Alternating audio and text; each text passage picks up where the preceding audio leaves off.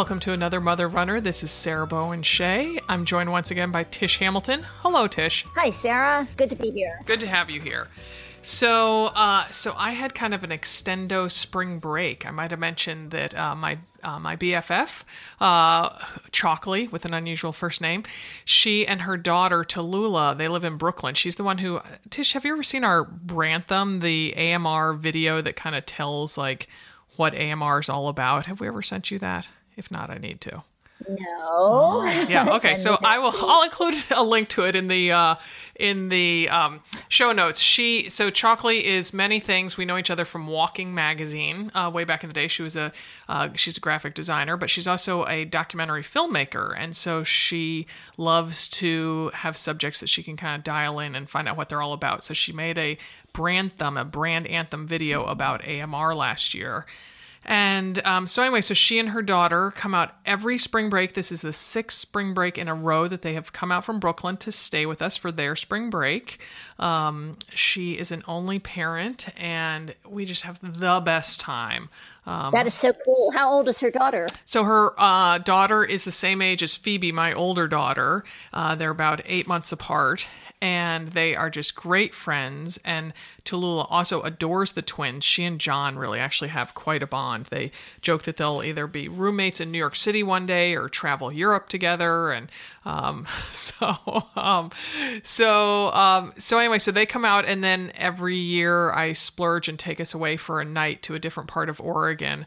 Um, just um, Chalkley and me and the kids, and Jack stays home and holds down the home front. And um, so we went to this place called Enchanted Forest that is just the goofiest, most wonderful homespun, and Alex is totally like smiling with such a wonderful, like knowing look on his face. It's about an hour south of here, and it is run by this one family, and it was one man's vision, and it is this magical, enchanted. Um, forest uh, that is like a amusement park kind of but they very they have very few rides but it's all built onto this hillside right off of i5 the major you know freeway that goes down the west coast uh, and um, it is just it has it's like a storybook land so there's all these attractions that are built into the you know amidst the moss covered trees and you know so there's alice in wonderland there is the uh, mine, this huge mine thing that is like where the seven dwarfs went off to work. And it's just like lights and features, and it's all made out of cement, and it is just kooky, kooky, kooky. Uh, so that sounds that sounds really awesome, Sarah. And, and I love this idea that your um, best friend comes out uh, year after year uh-huh. um, to to to visit you. And I want to. Um, I, I thank you on behalf of all single mothers everywhere. I, you know, you were telling me that she came out, and and um, I was thinking about to my own. You know, I had my own unexpected divorce uh, mm-hmm. uh, when my daughter was in first grade, and my friends totally saved me. I had a triathlete friend who who invited me up to her house in Lake Placid to mm. ski and then to go back in the summer to swim. Uh-huh. And I had a, and her, that's Lori and my friend Yashane, a runner who uh, invited me to come down to the beach for a week and oh, traveled with internationally for a week. So, you know, they're, my friends and their kids really saved us. So I love this idea that, that you have a friend who comes back year after year to Portland. Yeah. Um, yeah. It's, cool it's just a special time. I also think it's special for kids to see their mothers as or their parents as humans who you know get kind of bawdy at times you know laugh a lot you know um, just really bond with someone. And that you know it's not just i'm not just this person who works and runs and cooks dinner you know but i mean I don't. I mean, my kids just kind of sometimes look at me because Chalkley and I can just almost fall to the floor laughing over things. So right. you're, you're, you're more than just a mom machine. I am more than just a mom machine. wow. yeah, yeah, yeah. So, um, so I'm sad that was over. They were here from Tuesday evening until super duper early Monday, and I, oh, I miss them so much now. So, yeah, um, but uh, Yeah, and we get to see them then. Um, typically, they come out to visit us when I go to my parents' house in Connecticut. They, you know, take a day trip out there, and we're actually debating going in and spending the night in Brooklyn with them. So, um, for all, oh, for you all, totally should do that. yeah, for all the, t- it's it's sort of embarrassing for all the times my kids have been to um, Southern Connecticut. They've never been into the city. Um, Okay. So, Yeah, you got to do that. yeah, yeah, I know, I know, I know. Um, there's this mother runner, Michelle, who um, lives in Rhode Island, and she, I remember last year, she took her three boys into New York for a couple days, and I was like, oh my gosh, like I could do that. yeah, I, you know, we we live just uh, about an hour, you know, a little over an hour train ride outside of New York, and we've even gone in and stayed in a hotel overnight over spring break. because it is different when you have a home base you know Yeah. that it, it, it- you know if nothing else you have someplace to go to the bathroom you know like, put your bags down you know take a load off your feet uh, Yeah, we had a lot of fun. We we stayed in this really cool, um, tiny boutique hotel on the Lower East Side, and just you know, you just get to feel like you live in New York for a couple of days, and then Right. you don't have to right. Back home. and, and walk barefoot over grass and your- yeah um, so I say you and I um, start talking about amongst each other, just the two of us, about wh- what our topic is, which is uh, the rest of the show is all about the venerable Boston Marathon, which is happening for the 122nd time on Monday, April 16. Uh, we're going to be joined one after another by four other runners, all of whom are taking part in the event in one way or another. But um, you and I have both been to Boston. We've had our own adventures, and we've um, seen each other there. We I, I remember our brunch that we had the day before the 2012 Boston Marathon when it was so bleeping hot.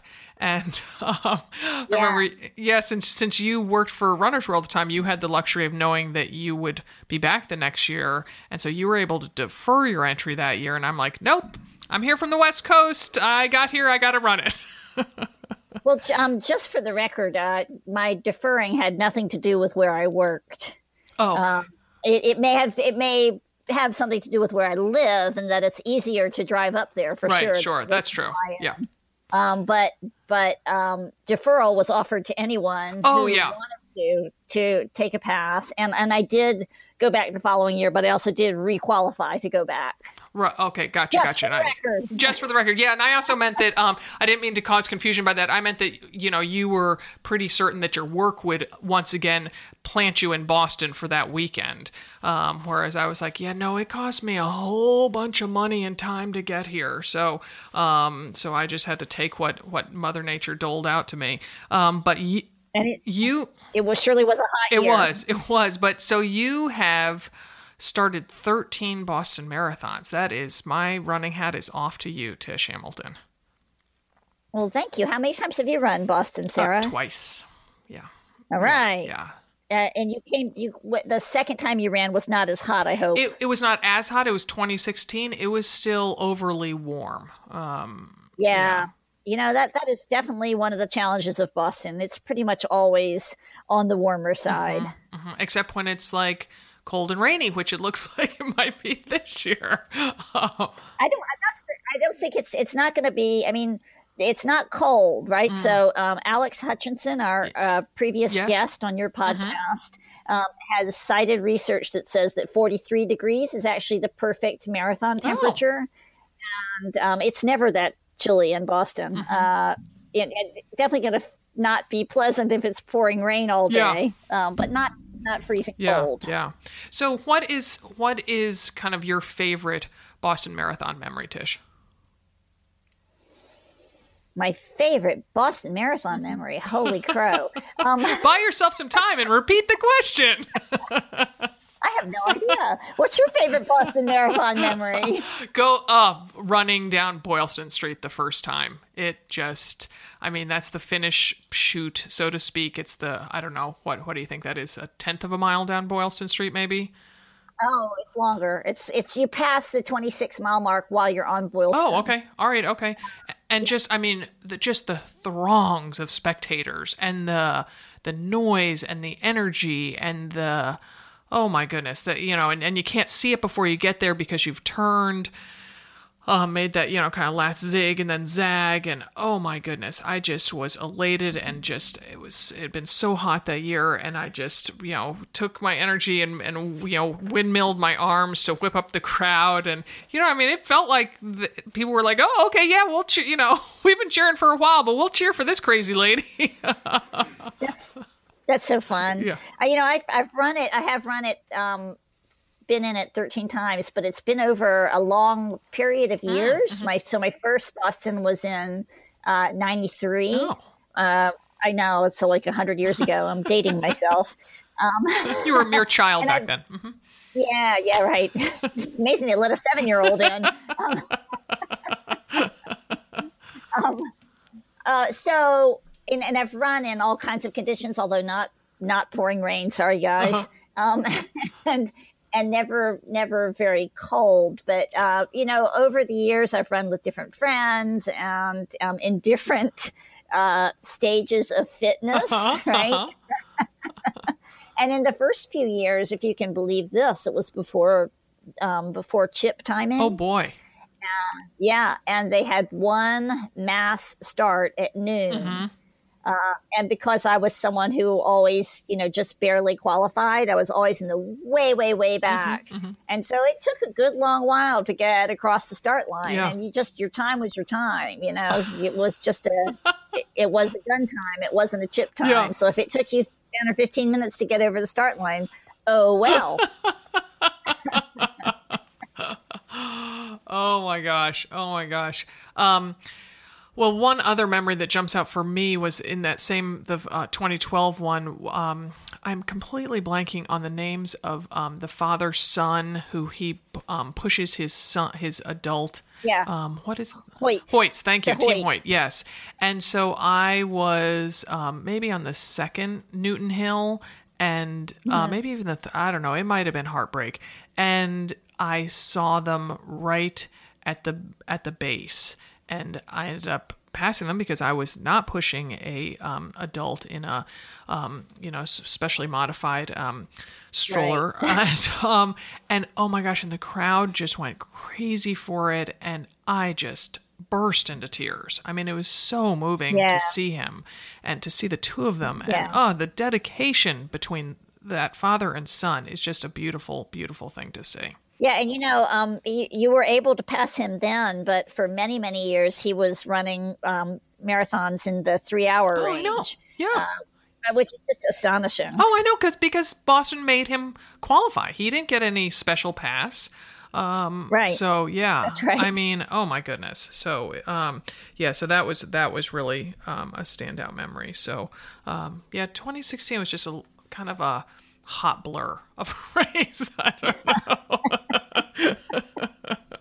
know. um, yeah. So uh, so you're not going to be um, spectating. You're not going up to Boston to watch, are you? No, I'm not, but I'll be watching on TV. Right. I was there in 2016 also, actually, now that you mention it. I had to look at my notes. I can't remember anymore. so you you ran it that year do you do you remember how Oh, it was. I, I do remember. It's very memorable. It's probably my worst Boston memory. it was so. It was so bleeping hot. yeah Right. yep I, I was. It was one of my slowest marathons ever. Mm-hmm. Um, I had. I had. You know, I had been sick with bronchitis. Nothing. Oh. You know, earth shattering, but it had taken you know weeks away from training, and boy. I had just come back and oh went ahead and finished, but it wasn't fun. yeah yeah i mean the um i really liked it because the wind shifted about for me halfway through. And so there was a um, what i felt was a gentle breeze coming from the the coast. And so that sort of cooled things down. But it was so funny you know here i am 511 i don't know at the time i was close to 170 and uh um and so i was very much appreciative of the breeze and i've since met i've met this just little slip of a runner and she was like oh the second half of that race was so windy. Oh i just had to push through it the whole time. And i'm like oh okay. I really didn't notice that it was a detriment. Yeah, you know, you didn't probably didn't notice there were a bunch of people drafting behind you too. right. Get behind the big girl. Go. Look Yeah, that was me. yeah, exactly. Uh yeah. So um yeah, I forgot that I can watch it. I am the timing of it is is not great out here on the West Coast. It is. Oh, that's right. You know, as a mom, you know that like I'm yeah, I'm getting really early. Yeah, I'm getting. You know, I guess I could like prop my computer up in the kitchen. We don't have a, a TV in the kitchen. Um, and you know so the, and and oftentimes out here it's not really it's not on real tv so you do have to only watch it online and so i'm making right. lunches i'm driving carpool you know it's it's monday right. so i got to go to the supermarket after i drop the kids off and so then i get home and i'm like oh yeah okay well i guess i missed all the fasties running it so um yeah well you know a really fun thing to do is to to follow along on twitter mm. um, and and the commentary. It's really exciting. I actually air quote watched the New York City Marathon that way, sitting in the um, Shoprite parking lot at our local grocery store. I had to go grocery shopping, but that was so exciting when Shalane Flanagan was winning, and I just refresh, refresh, refresh, refresh. oh my gosh! Wow, wow.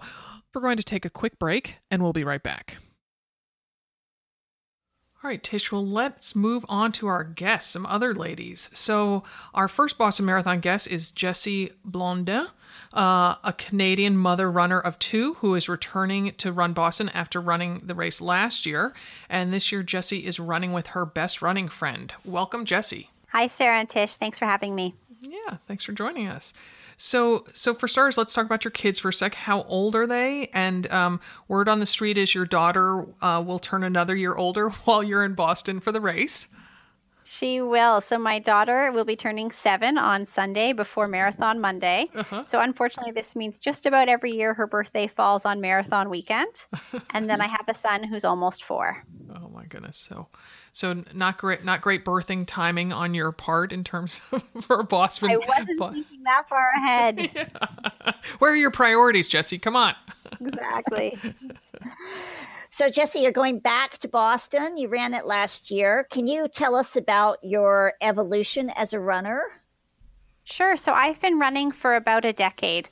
And when I ran my first marathon in 2007, and I ran at that time 415. So Boston qualifying for Boston seemed like a very far away goal. But bit by bit, I chipped away, and it started to get closer. And just as I was feeling like it was in uh, within reach, they reduced the uh, qualifying times mm. again, so it seemed further mm. away. But after 10 years and six marathons, I qualified for the first time in 2016 to run last year's Boston Marathon in 2017. So it was really uh, you know, a goal that had been 10 years in the making and the experience that I had last year more than met my expectations. It really it really was a dream come true and I'm super excited to go back again this year. Wow. Cool. Now so Sarah tells me you uh, log your miles running to and from work. So, what do you do and how is that possible? yeah. So, before I had kids and when I only had one kid, I used to wake up early and, and run before my day started. But when I had two kids and I returned to work, my kids started waking up really early. So, it wasn't possible for me to get out, do a run, and get back before they'd wake up at, you know, 5 or 5.30 in the morning. So right. I started combining my commute to work with running. So what I do is everyone's always curious about the logistics. Uh, one day a week, I drive into the office and I bring five lunches for the week, wow. five sets of snacks, and five changes of clothes, which I then stash in my office. And then most days, the rest of the week, I run to and from work. So I, I found that it's worked really well in terms of being able to combine, you know, something that I want to do with something that I have to do anyway and as well it's a really nice sort of mental break between you know the chaos of the morning routine and then settling into work and then again the transition back home. Yeah that's that's genius. So um, how far of a run is it to your office? It's about seven and a half kilometers so not quite eight uh, five miles. Wow. That's so cool. And what kind of work do you do? I work for the federal government. Wow. Awesome. I love that solution. That's really cool. And do you run the same route to and from I, I pretty much do. Um, I don't actually take the most direct route, which sort of mm-hmm. goes through a lot of, you know, traffic, sort of downtown areas. Mm-hmm. Instead, mm-hmm. we have a great um, multi-use path here that goes along um, the canal that we have. So I try and maximize that as much as possible because it's much more relaxing, more scenic. Mm-hmm. And then I hop onto another um, bike path that sort of runs parallel to a commuter train that we have. So I mostly take that route just because it uh, it minimizes the traffic signals, mm-hmm. uh, which makes it a bit faster, but it also uh, gets out of the traffic and uh, and sort of the hustle and bustle. Mm-hmm.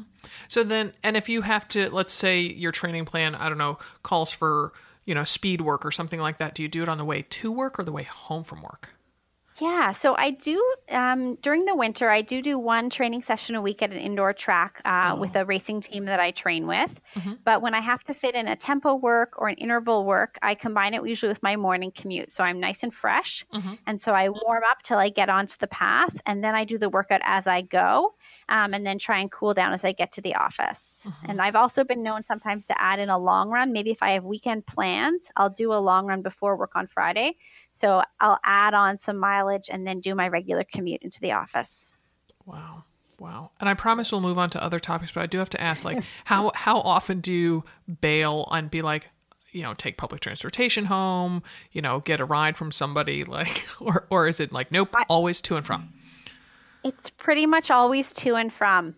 Um, we've had this, so living in Canada, we have had a rough winter here, and there's mm-hmm. been a few days where we've gotten freezing rain or or snow falling through the day, and I've sort of been watching the weather, and and you know, there's been a couple times where I've had to leave early to avoid a really bad, you know, flash freeze. Oh, but otherwise, you know, once I'm at work, I need to get home, so I just put on the shoes and and head out. Oh my goodness! And you wear a diff. So you you wear a different outfit home then you like you don't no, just. I wear, I, wear, I wear, the same outfit, so oh I have a gosh. coat rack in my office where I hang my clothes during the day, uh-huh. and apologize profusely to my colleagues. yeah, I'm also impressed with the the organizational ability to to get five lunches oh, and yeah. five snacks. I mean, I would work my way through that in a day or two. I mean, like, okay, ate all the food. Honestly, the, the logistics are the are the hardest part, and it's taken. I've been doing it for about three years now, and so I've sort of refined a system. And in fact, now I find it easier because I'm not packing my lunch every day. I only have to think about it on Sunday nights, and I so I don't have to think about my clothes in the morning. I don't think about what I'm going to eat. It's all packed. It's done once, and then it's ready to go. Wow, but also, I mean, I think about, I haven't worked in an office in a million years, but I think about, you know, the whole um, logistics of a the office refrigerator and people like raiding your stuff. And so, do you ever get by like Wednesday, someone's eaten the nice pasta salad you made for your lunch, and someone else, you know, has scarfed up the turkey sandwich? I haven't had that problem so government. far. she works for the Canadian government. Of course That's not. They they they had more things. They bring stuff in for you. and it's free. Yeah, no.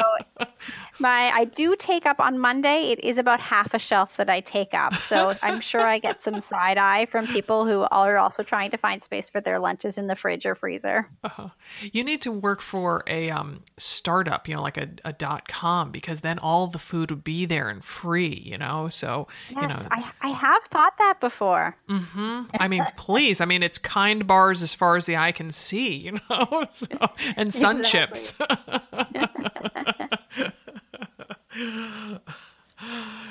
So, um, so all right. So you mentioned the team that you run with. Tell us a little bit more about that. Sure. So for the last two years, I've been running with a group here called the OAC Racing Team, and it's a women's running team made up of women of all ages. So we have people who are recent uh, graduates from university um, running programs, all the way up through some really experienced and advanced masters runners. So we mm. train together um, a couple of times a week, we do some indoor speed work at the track, which lets us get a really quality workout in, even when it's icy and snowy outside. Mm-hmm. Um, and then people often get together for other workouts throughout the week. So it's been a great addition to my training, having people to push me in those workouts and support each other. Um, even though we're, you know, we vary in speed, it's been a mm-hmm. really, uh, really positive experience. And are you traveling to Boston with a friend from that team? No, so I'm traveling to Boston with my best running friend Allison. So she's a fellow mother runner. I've mm-hmm. known her for, you know, over 10 years and our kids have are similar age and have grown up together. And so she's the person who I do all my long runs with on Saturday morning. So we get up very early on Saturday mornings and we meet halfway between our houses to do our long runs. And then we know that we need to finish early because we've got to get back to get our kids off to musical theater or sport classes, that kind of thing. Mm-hmm. And mm-hmm. so we're this time she ran it in tw- Boston in 2016, and I ran it in 2017, and then in 2016 in the fall we both qualified for this upcoming Boston. So we're going to be traveling together and uh, and having a great time. Mm. Yeah, that's that's so much fun. It's so much fun to experience it with a friend. And um, I'm curious, are you going to actually run together or are you going to be doing your own races? I think we're going to be doing our own races. We did the race that we qualified um, together. We started together and then we separated about halfway. But we both have different goals for this race, so I think we're going to um, to go separately. I think that's a smart move. and and so what what what what is your goal? Yeah, so I, I I feel like I've trained to set a personal best. Um, we'll see what the conditions are on the day. So I'd like to be under uh, three and a half hours, but you know, with the the rain being forecast right now and the wind, it, it's sort of hard to say what the day will play. But mostly, I just want to have a strong race and and really enjoy the experience again. Mm-hmm, mm-hmm. And how about Allison? What's her goal? Uh, I think she wants to come in somewhere around three forty-five. Okay, okay. Because what is what was uh, your all's qualifying time? Like, what did you have to so, be? Uh, she's a little bit older than me, so mm-hmm. I think she. I ran 3:33 to qualify for this one, mm-hmm. and I mm-hmm. think she ran around 3:39. Mm-hmm. Mm-hmm. Okay, well, yeah, um, for age has its advantage. Yes, yes, it does. so uh, it looks like yoga is an important part of your training. It is. I've recently been able to incorporate more cross training and yoga into my training. I think, you know, in the past, I really thought I had to be doing 90 minute long yoga classes or, you know, an hour at the gym to do cross training. And over the last year, I've really embraced this idea that something is better than nothing. So mm-hmm. I use online videos through the site Jazz Yoga, some people might have heard of, and they mm-hmm. have videos that range from five minutes to 35 minutes. And so I can try and do those. I fit them in at different parts of the day, whether that's, well, my, my making breakfast for my kids or um, after they've gone to bed, I fit in a few minutes of yoga. And the same thing with strength training, whether it's 10 minutes during my lunch break or a couple of minutes after a run. And I found those little bits really add up and they've mm-hmm. helped to keep me healthy with the mileage and uh, getting me to the starting line in good shape. Nice. Nice. So no no yoga in the in the office, you know, after you get there after your your almost 5 mile run there. Well, I'm really lucky that I actually have a gym here, so oh. I am able to do some stretching or some yoga if I need to after I get here, unless I have a meeting starting as soon as I arrive. Mm-hmm, mm-hmm. So that's an important question that people might be wondering. Do you take a shower then before the workday? I usually do. So as I said, I'm lucky enough to have a shower. So when I have time, I mm-hmm. um, I do take a shower, but sometimes uh, if my husband's traveling for work, for example, I'm very crunched for time in the morning, and so I have a little mm-hmm. trick. It's called the pre-shower. So what I oh. actually do is I take a shower before I leave the house for my run, and so my hair is still wet. And then when mm-hmm. I arrive to work, I haven't sweat too much, and I can sort of brush the hair up and uh, and just put on a change of clothes, and I'm good for the day. um, but does that even work in the summertime? It's not as good in the summer, more effective yeah. in the winter. Yeah, but in yes. the in the morning, you don't. It's not as warm. Um, uh-huh. definitely by the end of the day, I I am sweaty. Uh-huh. Okay. All right. Because these the... This is the benefit. This is the benefit of living in Canada. Exactly. You don't have as much yep. warm time to deal with. right. You get free healthcare and you don't sweat as much when you work out. It's great. Yep. it's win-win. well, Jesse, we will be thinking about you on Monday. Have a great race. Thank you so much. Take care. Our next guest is Suzanne Adams. She's run the Boston Marathon twice, but this year she's volunteering at the information booth at the expo instead of running.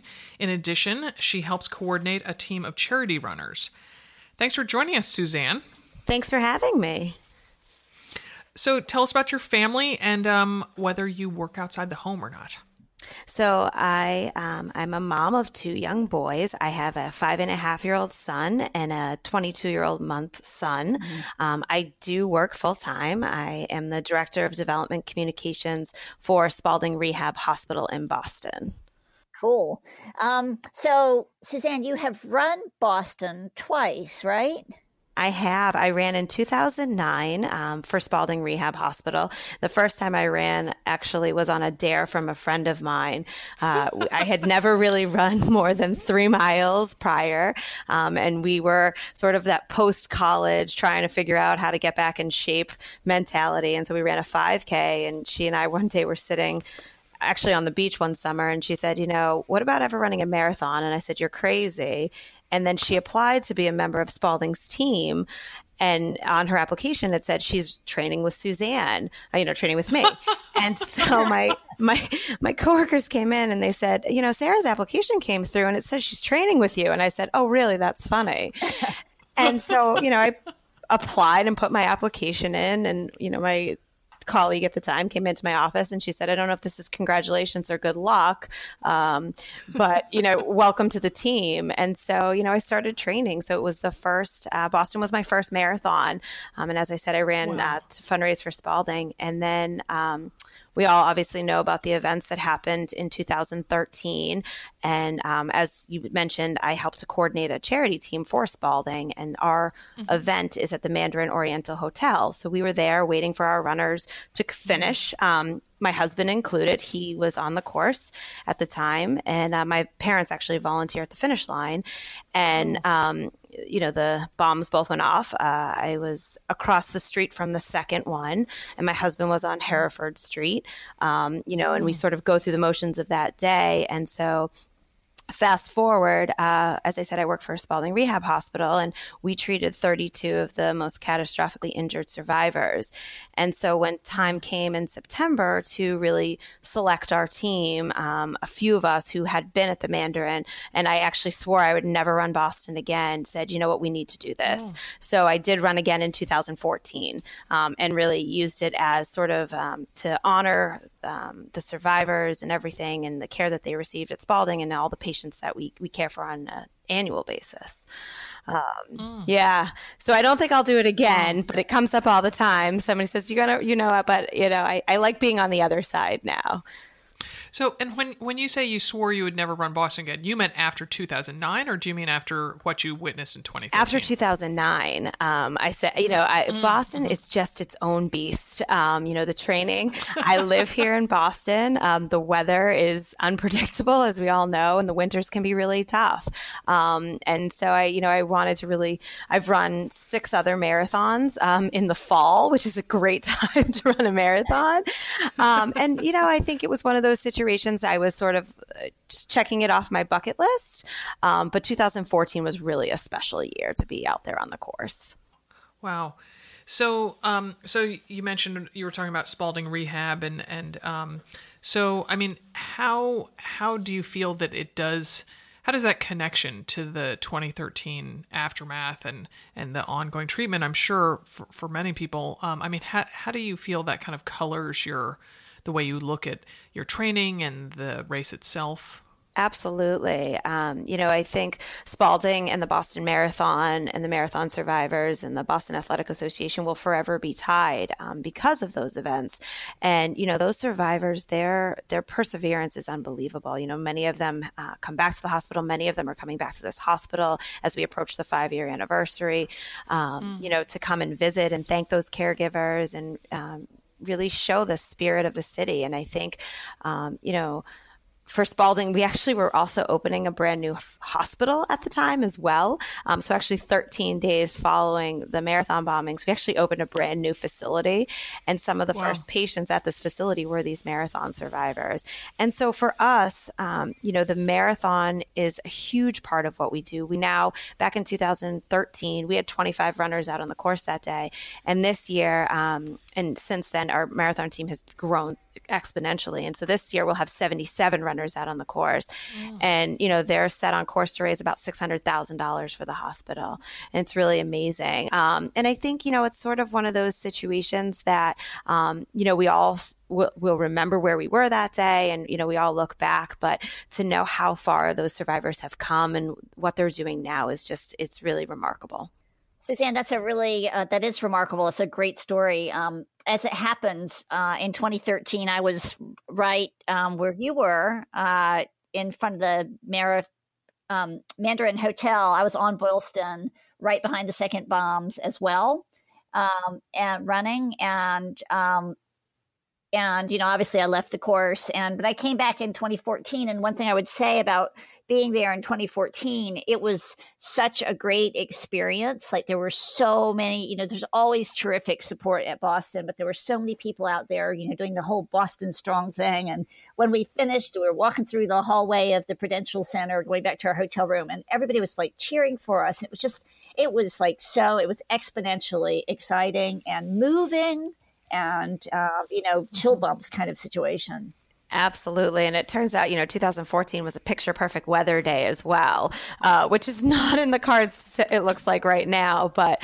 um, you know, so it was a beautiful sunny day. The, the spectators were, you know, 10 deep that day from Hopkinton all the way down to Boston. Mm-hmm. I mean, you got into Kenmore Square and you, it was, it was amazing and so it's it's true and i think that momentum has continued i think the you know the boston marathon has always been really special to people who've you know grown up here i grew up going with my parents and sitting at the top of heartbreak hill and all of that but i think you know ever since 2000 the events of 2013 the marathon is just part of everything that goes on here yeah, that's really cool. So, are you are you're volunteering this year? Are you volunteering with um, the with your Spaulding group?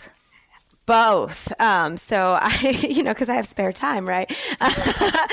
um, so yeah, so I, um, our team has been, you know, doing the 18 weeks trainings. We do training runs, we do socials, we do events. Um, so we'll have a big event on Sunday, pre-race event, kickoff event, and then a big event on uh, Monday back at the Mandarin Oriental Hotel. So I volunteer at the information table um, at the expo, and I got an email today earlier saying that about 19,000 of the runners this year will run Boston for the first time. So this will be completely new to them. And so, being from the city, uh, I've been doing this for about three years. Um, it's it's nice to sort of pass on my knowledge about best restaurants to go to, mm-hmm. how to navigate the T, um, you know, where's the family meeting area. So we answer questions. I'll answer questions for about six hours straight. I'll be there Friday morning. Wow. Um, and, uh, you know, they say we may be one of the only, you know, contacts that they have. And so we're sort of a, an extension of the staff because the staff for the Boston Athletic Association is very small. Mm-hmm. And so we answer a lot of questions about busing that morning, you know, um, any any sort of that burning question. We actually answer a lot of questions also for the family because ten, the family tends to be a little bit nervous than the runner. The runner knows what they're going to do. They're going to, you know, they're going to go to the common. They're going to take the bus. The bus is going to get them to Hopkinton, and they're going to run 26 miles back the family, I sometimes want to give them my cell phone number and be like, it's going to be okay. Um, because they, the questions they ask and, you know, and it's a point to point race. And so, you know, they try to say, well, can I see them on the course? Sure. If you're willing to navigate the train and let, you know, let me tell you exactly how to do that. Mm-hmm. But you and, you know, 40,000 other people are trying to do the exact same thing that day on the green line. Um, you know, can I get to the finish line? No, unfortunately, you can't. This is how close you can get. Where's the best place to meet my family? You know, those sort of questions. Um, and so we spend a lot, I spend a, about six hours answering the same question over and over again. So, so, so that sounds like an, uh, an endurance event in itself, an exhausting endurance event.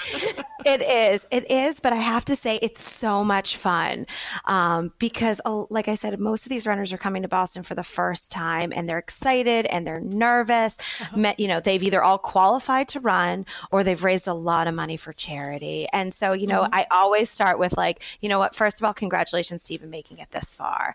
And it's mm-hmm. nice because I have, you know, I've run it myself as well. So I have sort of, I know what they're feeling. I know right. exactly what they're going through. Um, so it's, I can sort of try to calm their nerves. So, and please tell me you don't send all the family members to the exact same spot. Like, I, I can see Bill are going to be standing that. Oh, did did Suzanne tell you to be here? Because there's way too many of us here. Like, well, it's funny because there really is only a few locations that you can get to, and you always say, "Well, do you have a car?" And they're like, "No," and you're like, "Okay." And so I'm like, "Well, you're going to take the green line to the Woodland T stop." And so I always uh-huh. laugh. I'm like, "Someday I'm actually going to do this and see how many thousands of people are there."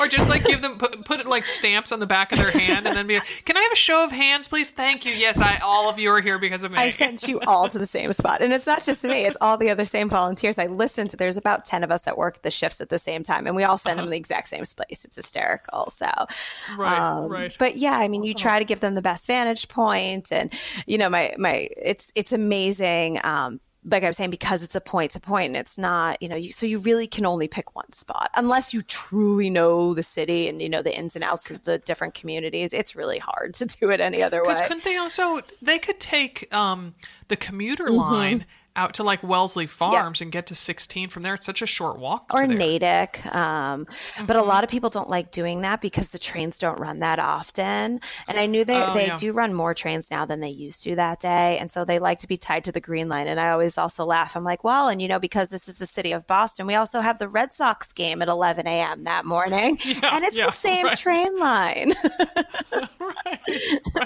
See, I think the commuter rail's the it way is. to go because you know, it's such an easy walk from. The, I used to live right near the Wellesley Farms train station, and it's so easy to get to 16 from there. And it's such a pretty part of the course because where near the Woodland train station is, it, to me, in my mind, it's just a big piece of asphalt. Uh, the course right there, where you go over. Um, yep, 90, yeah. And there, yeah. Mm-hmm. And there's not as many people that, you know, out on that course because, you know, it's mostly the, you know, the, because it's school oh. vacation week next week here. So it's mostly, you know, the families who live in around here. Um, and so, you know, the, like I said, it's, it's part of my tradition growing up. And so, you know, it tends to be a little less crowded earlier on in the course. But yeah, as soon as you get from like anywhere on the green right. line on, is forget it. just even having lived in Boston, it never occurred to me that that's why it's so crowded around you know, near the hospital and stuff like that. Oh, yeah. Wow. Wow. Mm-hmm. Yeah. yeah. Yeah. so, uh, what are you most excited about for the weekend, and what are do you have any concerns about the weekend? Um, I, you know, I I love Marathon Weekend in Boston. Um, you know, to be able to be ingrained in it in so many parts, working with Spaulding's team and working as a volunteer for the BAA and running it myself. You know, I love it. It's you know the excitement has mm-hmm. already started. It started a couple of weeks ago, and you know the banners went up, and you could start to see that buzz. Um, you know, I think the concern that runners are going to have this weekend, and that even the spectators are going to have, is the weather.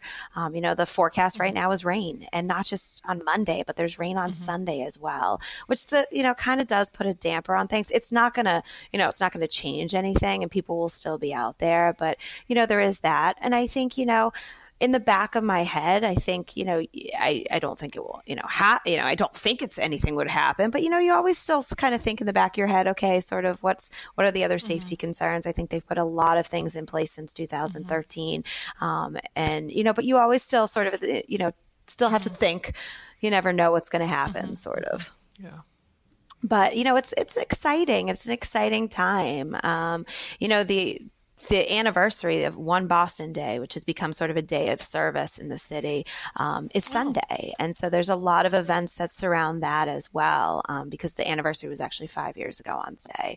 And so we're involved in a lot of um, events that surround that as well. And I think it's a time, um, you know, to reflect and, and also to see how far, like I was talking about earlier, sort of how far these individuals have come and, and, um, you know, sort of just be part of everything that's going on. So, so I have not heard of. You said it's called One Boston Day. I haven't heard of that. Yeah. Could, you, could we take a side journey and you tell us what that is? Sure. So they started One Boston Day in 2014 as a way to sort of um, uh, mm-hmm remember the anniversary. Um, and so they really um, look at it as a day of service. And so they ask people mm. to sort of do a kind deed, you know, whether that's buy a cup of coffee for somebody. They encourage the runners to donate their old sneakers to different charities who will take those um, sneakers. There's um, a lot of different mm. events. There's a lot of blood drives that go on in the city that day. Um, and so it's sort of just like a day to give back. Uh, a lot of the sports teams will visit the hospitals mm. um, and visit the current patients who are, you know, at the different hospitals throughout Boston that day and do sort of um, different different good deeds and bring you know meals to um, the local firehouse or the um, police department. So they sort of encourage everybody to sort of pay it forward and do a good deed on that day. And it's sort of a way um, to, you know, remember what happened back in two thir- 2013, but also for this, uh, a way for the city to heal. That's a really um, cool, positive community effort. Yeah, it really is. Um, so, Suzanne, you've been volunteering at the expo for many years, and, and I'm curious. You said you know you were not going to run it again, and you did it in 2014 for the reason that you talked about. But do you ever feel um, wistful about when you're when you're telling people about how to navigate the course and how to spectate and where to go eat? Do you ever think, hey, you know, I kind of want to do the Boston Marathon again? Absolutely, every year it comes up, and um, we did our long run with the team um, a couple weeks ago out on the course, and I actually ended up running some of the mileage with a couple of our team members just to sort of get out there and be part of it. I, and um, as I'm running along, there was that twinge in, you know, in me being like, hmm, maybe I could do this again one day. And then I'm like, no. um, and it's funny. I actually, you know, as I rewind back, my I've actually been volunteering with the BAA um, for even longer than the last three years. So the last three years, I've been doing the information table just because day of I really need to be with the team and the events that go around that. But prior to that, I volunteered at the finish line, and my parents actually volunteered just past uh, the finish line where uh, runners are getting their medals, and I volunteered with my parents there. And this was before I even even ran. So this was back in like 2006, 2007 you know, before I even consider running a dis- any distance really. Um, and so I remember years ago saying to my mom, like, maybe one day I'll do this. Um, you know, so it's really funny. So since then, I've run, my sister's run, my brother has run, um, my husband, my brother-in-law. So it's sort of become this family affair um, to be out there. So we don't have any family members out on the course this year. I'm trying to get my dad to do it, oh, um, nice. maybe next year. Uh-huh. So um, yeah, so you know the it's uh it's been been it's been part of sort of my life for decades. uh-huh. Nice, nice. Well, you have. Uh, sounds like you're going to have a really wonderful extended weekend, and uh, we'll be thinking of you. Thank you, thank you. Yeah, and I wish all the runners the best of luck. Uh, you know, it's it's the biggest thing you can say is you know just enjoy it, regardless if it's going to rain or be hot and sunny. Just enjoy the experience. It's mm. it's really amazing. It sure is. It sure is. The the support that Boston sh- residents and Boston area residents show for the marathoners is really just spectacular and uplifting. It's fantastic. Yeah. Yeah, awesome. Well, thank you, Suzanne. Thank you. Next up is Andrea Hennigan, a mother of three in the Boston area. She's running for the American Liver Foundation in honor of her dad, who died of liver cancer two years ago. Uh, this is Andrea's seventh marathon, but her first Boston and the first one she's running for charity. It's great to have you on the podcast, Andrea. Thank you so much for having me. So, three kids. Um, how old are they? And uh, do you have a job outside of the home in addition to being a mom? Yes, I have. Um, my oldest child is Caroline. She's 11. And then I have a son, Cormac, who's nine. And my youngest daughter, Mairead, today is her sixth birthday. Oh, very nice. Happy birthday, Mairead. Thank you. And I do work outside the home. I'm a nurse, I'm a labor and delivery nurse. Oh, perfect. Yeah, yeah, yeah. And I trust that as these women are pushing, you're being like, yeah, and when you get back to running, look up this thing called Another Mother Runner, right? well, we do talk about, you know, it being like a marathon and not a sprint. So I should put in the Mother Runner. Yeah, you know. Thing there. we need to make like AMR scrubs or something like that. right. so, Andrea, you have run um, seven marathons. This would be your seventh marathon, but your first Boston. Can you tell us about your running history and the other marathons you've run? Uh, sure. So I ran um, three marathons back in my early 20s. I ran my first one when I was a senior at Georgetown. I ran the Marine Corps Marathon and um, two others after I graduated from college. And then um, I kind of thought, you know, I was done with that, ran a bunch of 10Ks and halves. And a few years ago, I reunited with a college friend of mine and ended up going back and running two more Marine Corps. And my last one was the Newport Marathon. Nice, nice. Um, so then tell us how you came to sign up to run Boston for a charity, and you must, must uh, humble brag about your fundraising success. Oh, thank you. Um, well, my kids and I go and cheer for Boston Marathon runners, and um, I would see all the charity, you know, shirts, and I thought, gosh, I would really like to do that someday because, you know, I don't really think there's any way I could qualify for Boston. Kudos to the ladies who can, but that is really fast. Mm-hmm. Um, and I was intimidated by the fundraising. The BAA requires that charities um, ask their runners to raise $5,000, but many will ask you to raise more because um, they can. There's so many people who want to run. Um, and I was really intimidated by that. It's a lot of money. Uh, but when I started to see the American Liver Foundation bibs and my dad had just died from liver cancer, I thought, you know, that's a charity I could really get behind. Um, and then last summer, my oldest daughter wanted to raise money for a charity that would help um, people who had what her grandfather had, like the way you'll see kids um, doing lemonade stands and things like that. But she's very crafty, so she made keychains, key fobs, and sold them for $5 each. And at the end of the summer, she had raised $600 for the American Liver Foundation. Wow. that, is, that, is, that is a lot of key fobs. Now, I have to ask, I have to ask. So, if I could do the math, you know, so that is um, that if if she only charged five bucks a piece, that would be twelve hundred key fobs. Please tell me that some people like were like, "Oh, here, honey, here's yeah. a twenty, keep the change," yeah, right? Yeah, I think it was like hundred and eleven of them, and then some people threw in some extra. Okay, so it was a but lot still, that is that is still a lot. But wow, yeah. she must have just been like a little, you know, production house. She was. She was like, you know, and she loved it. She loved keeping track of her orders, and uh-huh. um, people donated fabric to her and keeping oh. track of all that. Um, and at the end of the summer, we went to uh, where the American Liver Foundation New England headquarters are to deliver her check. And I oh. thought, you know, it really feels good to raise money for this organization. So I decided to follow her lead and go ahead and apply to be on the marathon team.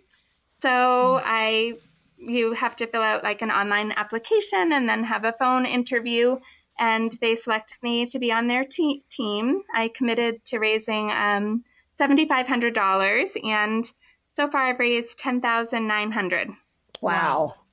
Wow. wow. And and I have to say that so when you emailed when I put out the call for having guests, you said that um, you said that you had raised 9000 and so i'm so impressed that you continued pushing and have raised almost an additional 2000 on top of that. So really my hat is off to you. That's fantastic. Oh thank you. It has felt so good to be able to raise this money for them.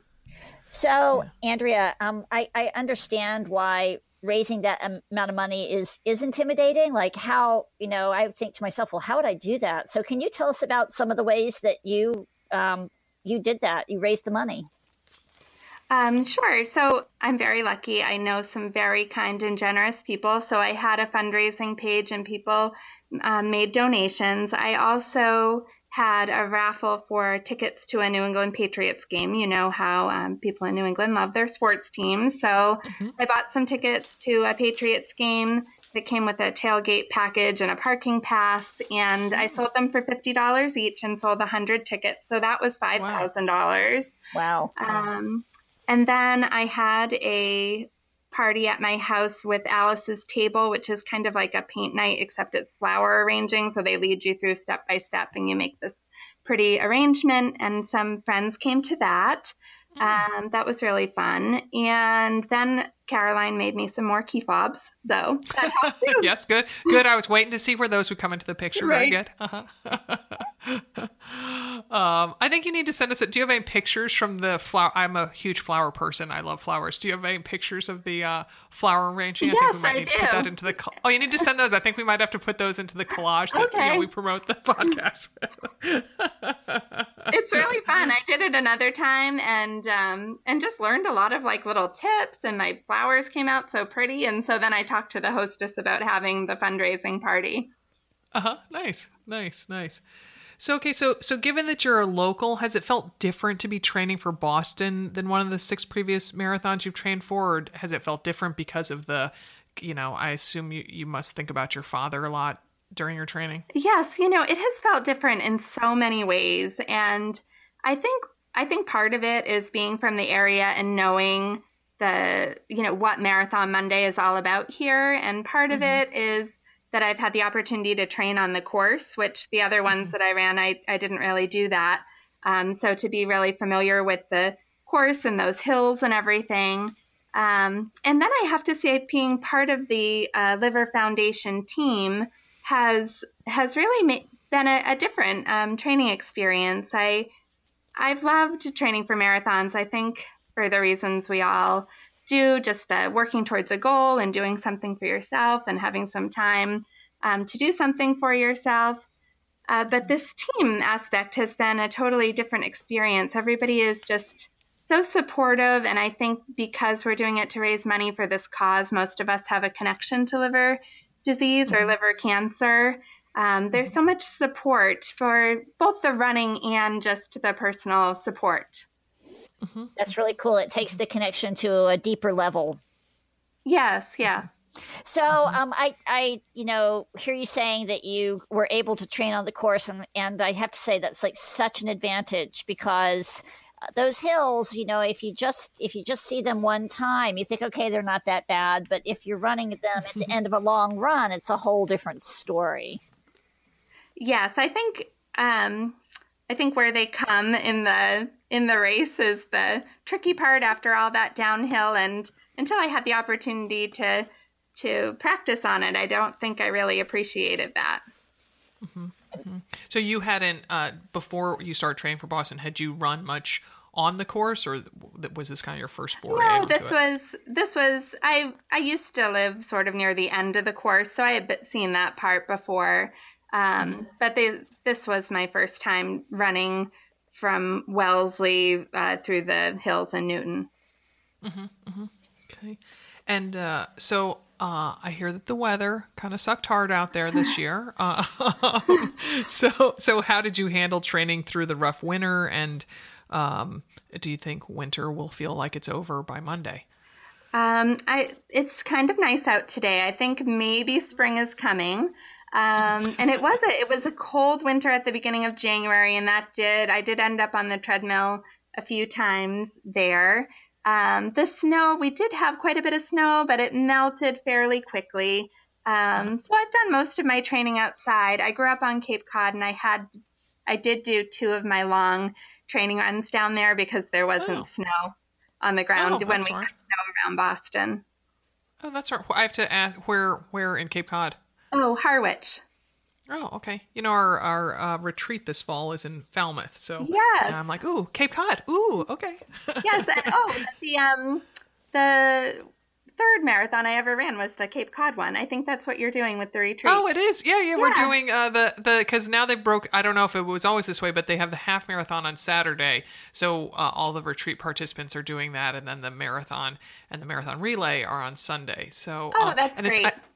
I, have to say um, uh, that it's funny you mentioned key fobs because every year at the retreat, this is a total side note, that um, we we have a welcome gift for the attendees, and and that's part of my job to think it up and everything. And I'm like, oh, I totally want to make key fobs that ha- and I would never now I'm going to use that term try use it a couple times today at least um uh that I want to do you know like the total preppy with the webbing and then like some I don't know like whale ribbon and all that but have like an another mother runner spin to it and all that stuff. So now I'm thinking like oh, maybe I get maybe I get Caroline to make them for us because I've been that sounds really cute because we we sell keychains in the Mother Runner store, but they're leather. And I asked our our supplier, I'm like, oh, could you do that? You know, I have this whole scheme, and she's like, yeah, we can't do that. No, yeah, I'm no. Like, oh, okay.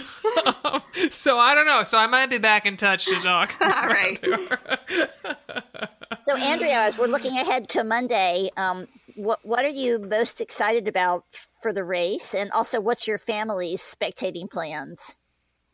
Well, um, they're talking about a lot of rain right now, yeah. but yeah, I'm trying to ignore all that because who knows, it can change, right? So I think yep. that might that might change sort of my family's um, where they're going to be, but they will definitely be at the finish line, and I'll be really excited to see them. So I can't wait for that. Um, mm-hmm. And I think you know I'm just so excited just to have the just to have the experience despite the you know the weather or despite how long it takes me or or whatever just to be running with the um, in the last wave with all the charity runners who are running for all kinds of different causes i think it's going to be very inspiring. Will you go to the starting line with your group they do have um, a bus for my group i plan to meet them at the starting line but i'm going to take a bus with a running club that's really close to where I live. Um, it will allow me to get a little bit later start in the morning. Nice. Oh, that's it's so funny because oh. I was thinking like, oh, like you know, I wonder what locals do for getting out to the start because you know you think like oh it's so awesome. It's like you know an 11 11.30 start and that's like yeah but you got to be at the commons at i don't know like seven, 7 or yeah. 7.30 makes for makes for a long day. Yeah that'll be really different. It's going to be a long day. Yeah, it is also. I find it intriguing about Boston that, um, you know, when you're a runner of my speed, you finish, you know, kind of close, not, you know, kind of early dinner time almost. And um, I just remember like looking at, you know, when I finally hobbled back to my hotel after the first time and, and it was starting to almost feel like the sun was starting to go down. I'm like, wait, what happened to the rest of the day? I don't understand. right. I know. I probably won't finish until around four o'clock. I would think I started 11:15. So uh-huh. um, it'll be like dinner time. I know, I know. It's different. It's different post race fueling than yes. usual after a marathon. There's no brunch. Yeah, involved. honestly, uh, um, you know, speaking seriously, it it does present the nutritional challenge the whole day, mm-hmm. like the before and because you're basically running through lunch hour. If you think about what how much you've eaten mm-hmm. normally by the time four o'clock rolls around.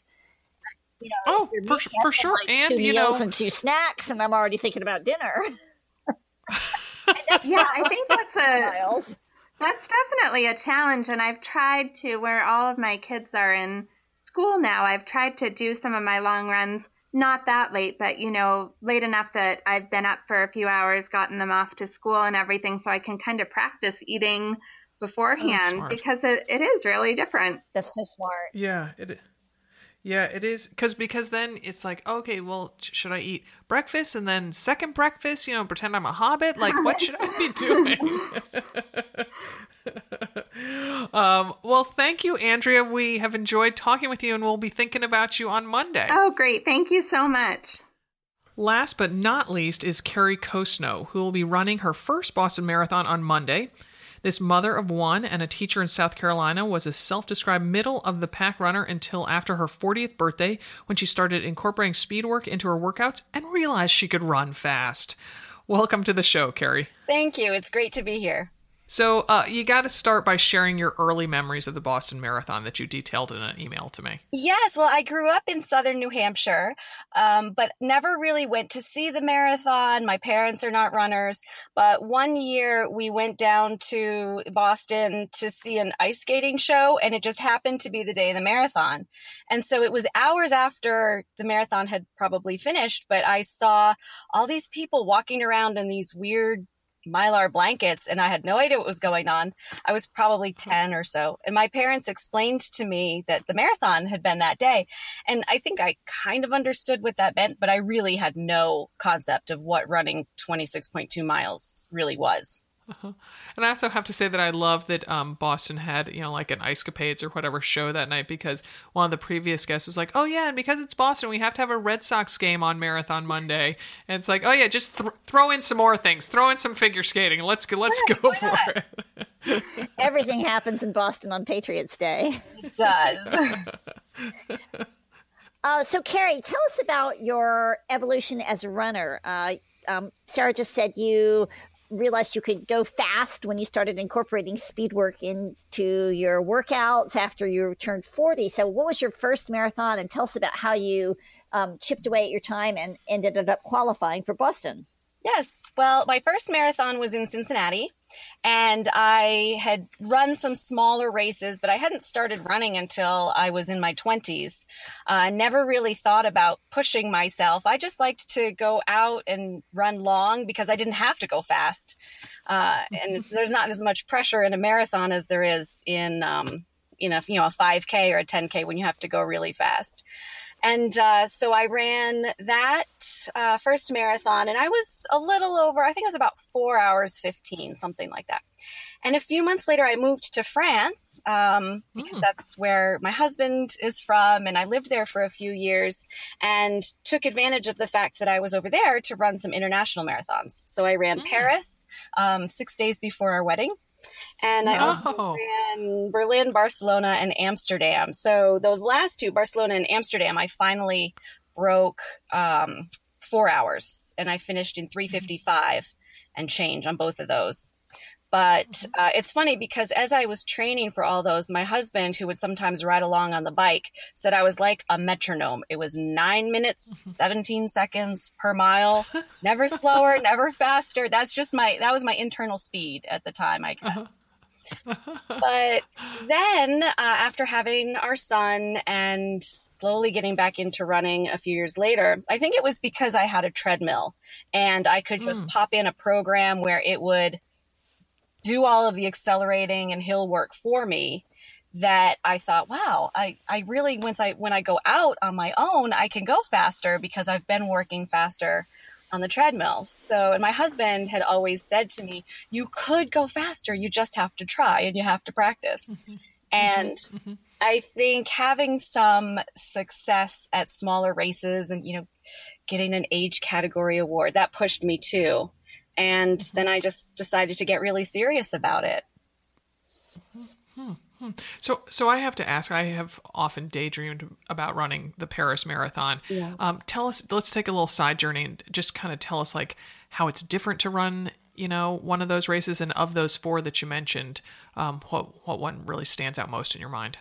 Well, I think Paris has to because I've lived and studied in Paris, and it's the city that I know the best of all of them. Mm.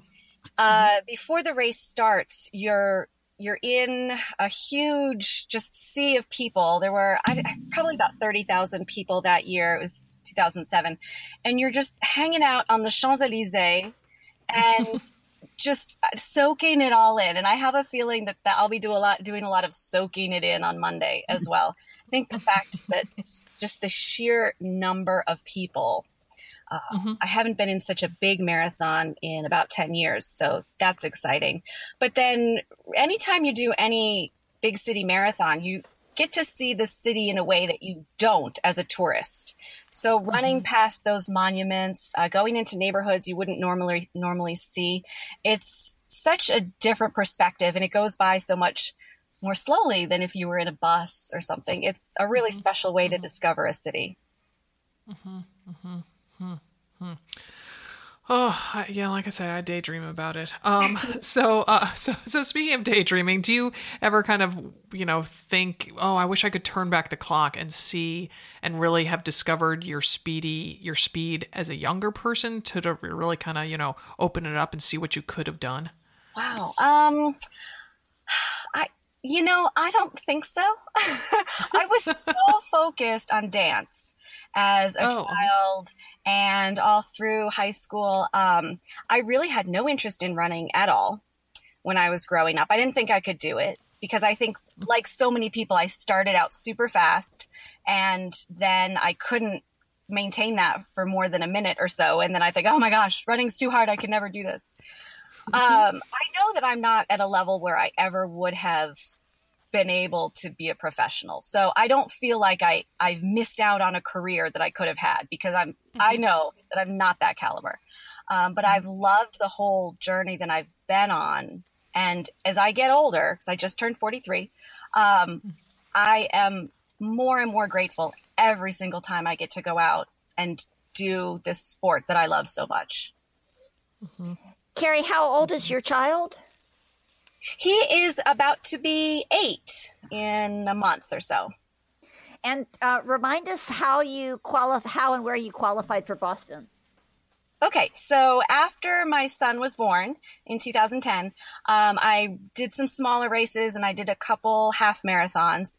And then in 2015, I decided, all right, I'm going to go back and do a marathon, a full marathon again. And I did the Space Coast Marathon down in uh, Cocoa, Florida, which is a fabulous event. Um, and that that went okay, but it wasn't spectacular. It was not a PR. But I decided that if I really wanted to uh, improve and get a PR, and Boston was still not really a realistic dream for me. It was more of a pipe dream, like, oh, that would be so great, but I don't think it's going to happen but I thought I really need to focus on it. So I changed my method of, of training and, and really focused on speed work, bought a book um, that took me through everything. So then in 2016, um, my training for the same marathon, um, Space Coast, I, I felt like I followed everything to a T because I'm I'm very much a type A personality. If I have a training plan, I'm going to stick to it no matter what. Um, I was very fortunate. I stayed healthy. I did not get injured, uh, and I really felt like I had given it all I had. And so on race day, um, there's a certain comfort in that. I think you you mm-hmm. toe the line knowing that there's nothing else that you could have done. And it was the first time that I ever ran with a pace team. And I think mm. that had a lot to do with it too, because it took away some of the stress in the early miles of um, trying to monitor my pace, you know, because it's so easy to start out fast. Um, I was able to stay in control of my pace in the early miles and then get some motivation um, in the later miles as well. But uh, when I finished the cro- or when I crossed the finish line, I knew that I had about a six minute buffer, um, faster than my qualifying time. Nice. And nice. I, I just, I, I still have this very strong memory of thinking, oh my gosh, this is what it feels like to qualify for Boston. And um, it was just so exciting, and I can't believe. I mean, it's it's been a year and a half now that I've since I've done that, and I can't believe that it's finally here now. I was not emo- at all emotional about Boston until the last few weeks. And now oh. I, you know, I'm reading all the books and and looking at the history of it and watching the documentaries and I just it's it's so hard to put into words how excited I am to be part of this huge legacy. It's more than just 26.2 miles. It's being it's being part of history. Totally is. And when you yeah. go there, you'll you'll really um, appreciate how the whole city really comes together and the incredible electric buzz that's around the expo mm-hmm. and all the runners that are there doing the same thing you are and their families there to support them. It really is an yeah. incredibly exciting journey. Mm-hmm. Mm-hmm.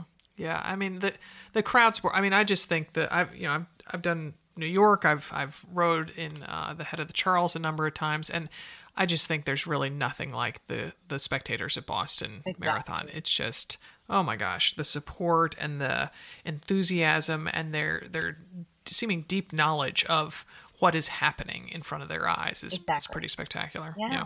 And I mean, I have a friend that I went all through school with, and I don't think that I have seen her since we graduated from high school. And that was many, many years ago.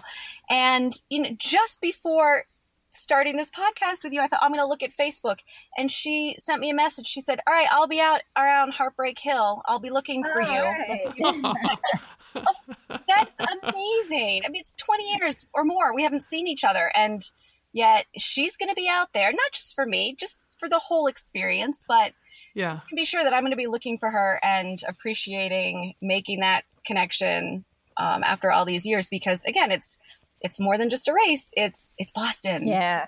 Yeah, really mm-hmm. exciting. So mm-hmm. I'm mm-hmm. curious about the um, Space Coast Marathon you you ran and qualified in. That's in Florida. That sounds to me like hot and humid and hard to run. yeah. As does as you live in South Carolina, which also sounds hot and humid.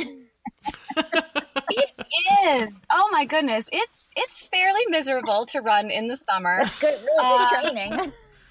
It's like a sauna. Exactly. You know, I, when I've run, because I've run the Space Coast the past three years, and there are people around me who come from up north and they say, oh my gosh, it's, it's horrible. And I'm thinking, oh, it, this is not bad at all. It's beautiful. Um, because because what time of what time of year is Space Coast? Is that like in December or something or no? Sunday after Thanksgiving. Okay.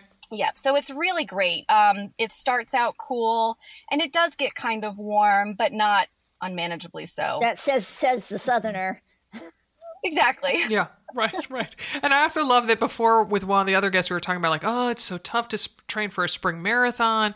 You know, she lived in the Boston area, and you're like, fall marathons. Who would train for one of those? Yeah. well, I'm lucky because because my husband is French. We go to France every other summer. So this past summer, I was running in France all summer, and it was just oh. gorgeous the weather was cool and dry, and I got to practice on some hills, which we don't have much of in South Carolina, mm-hmm. at least in the part I, I'm from. So mm-hmm. that was good as well. How did you How did you train for the hills for for Boston? Did you uh, do bridges? Yes, that's exactly what we do is bridges.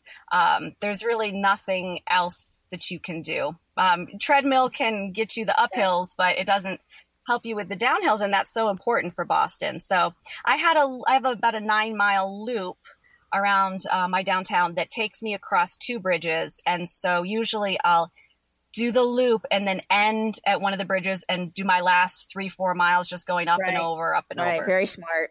Very wow. smart. Wow. Wow. Uh, no, no parking garages for hills. No.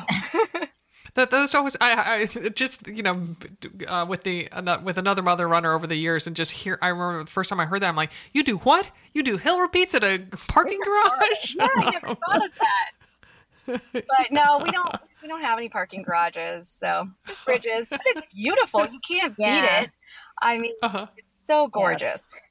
So, yeah, so Kerry, yeah. in one of oh, your, um, I think in your email, you said that this might be your only Boston, and I'm curious about why that is. Well, just because it's it's a lot logistically. Um, mm-hmm. You know, I used to live in Maine, and too bad I didn't qualify when I lived in Maine because it would have been a lot easier.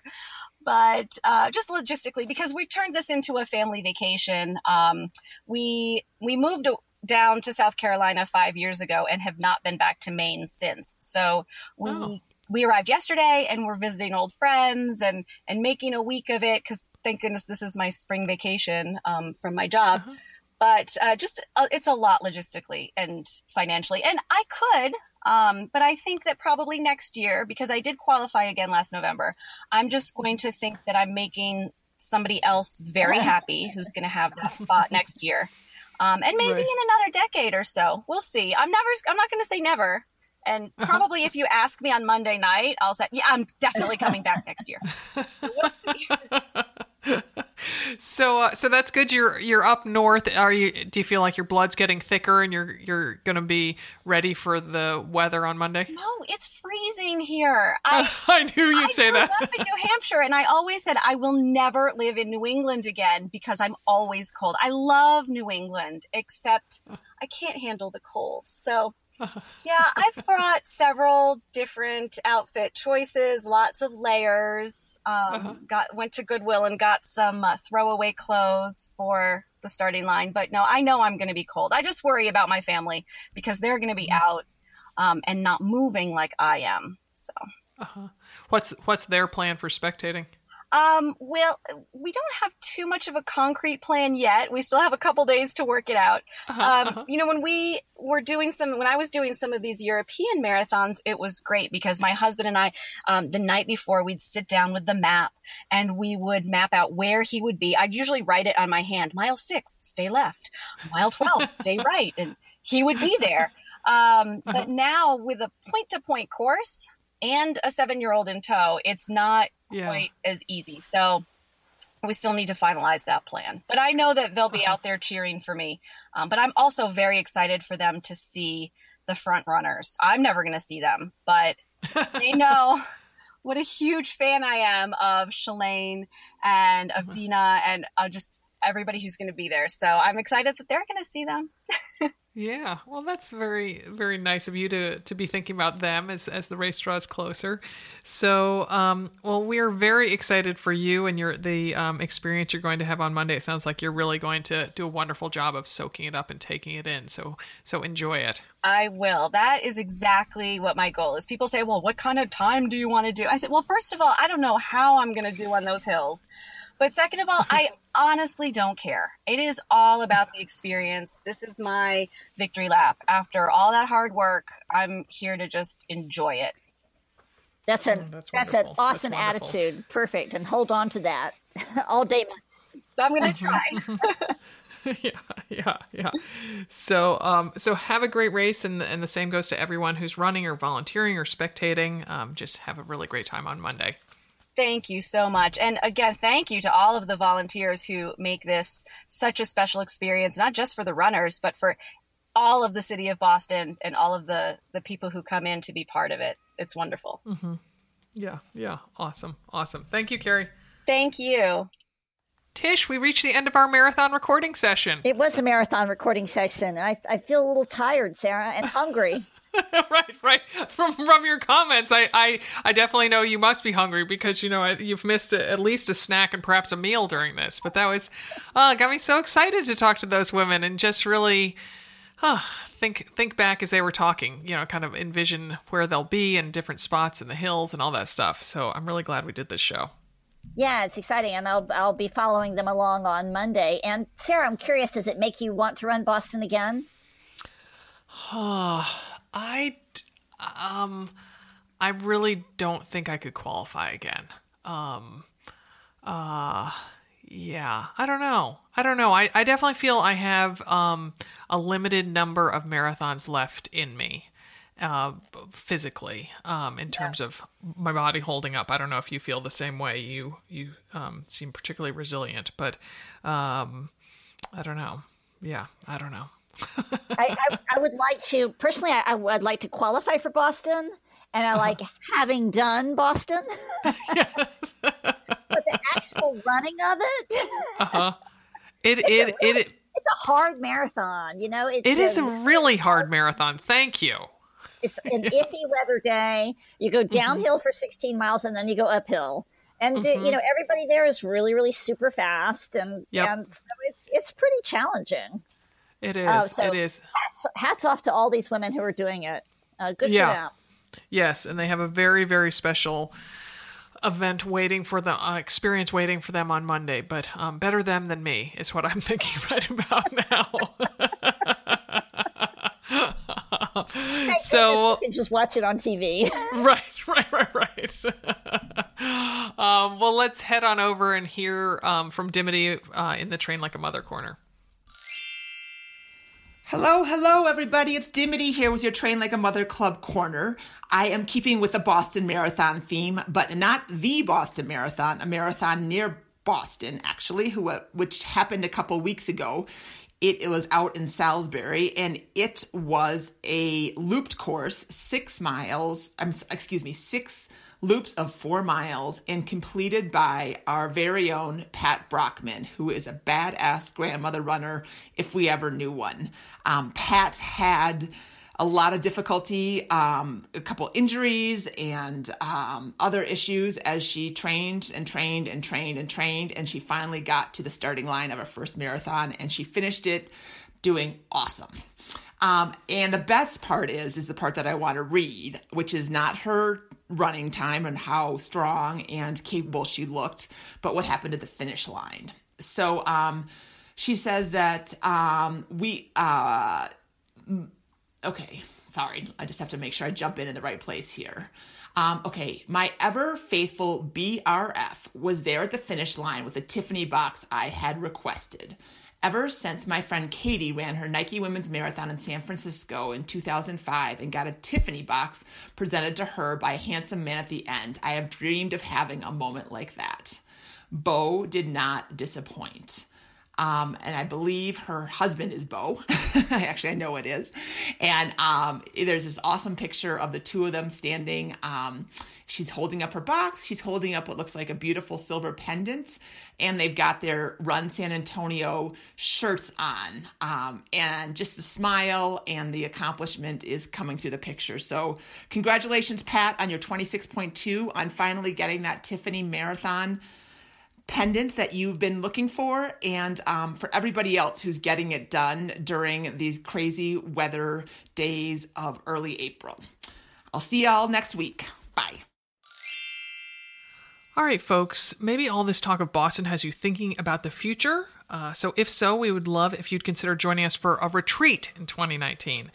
We are planning on having four, count them, four of them total, with two being the current retreat format that we do now, and registration not open yet for any of them, but want to get you contemplating them, particularly because now I've floated the idea that Tish might come to one of them. So further enticement. Um, so um, so we're going to have we know for a fact that our traditional quote unquote traditional spring retreat is going to be in Eau Claire, Wisconsin, called by some the Portland of the Midwest. Uh, that's the first weekend in May, May 2 to 5, held in conjunction with the Eau Claire Marathon and Half Marathon. I'm headed to EC this year uh, in a couple weeks for the marathon to work the expo and scout out restaurants and our home base hotel. See some fantastic mother runners there. I'm really excited for that trip. Uh, we're still deciding on the location for our fall retreat. Um, if I was a betting woman, I would place um, the odds are good that we will go back to Cape Cod, but um, it's not set in stone. And but we have landed on details of our first international retreat. It's going to be at Rancho La Puerta Fitness and Spa Resort in Mexico, just south of San Diego. The dates for that are February 2 to 6. It's going to be a smaller group event with a maximum of 20 guests. How do you say ooh la la in Spanish? Um, so, uh, last but not least, we're working on plans for a nutrition based retreat with TLAM Club nutritionist Ellie Kempton. Most likely that'll be in Denver in April. So I hope all of these details have you pumped up. Please consider joining us for a retreat next year. Our podcast today was produced in Portland, Oregon by Alex Ward from Sounds Like Pictures. Many happy miles.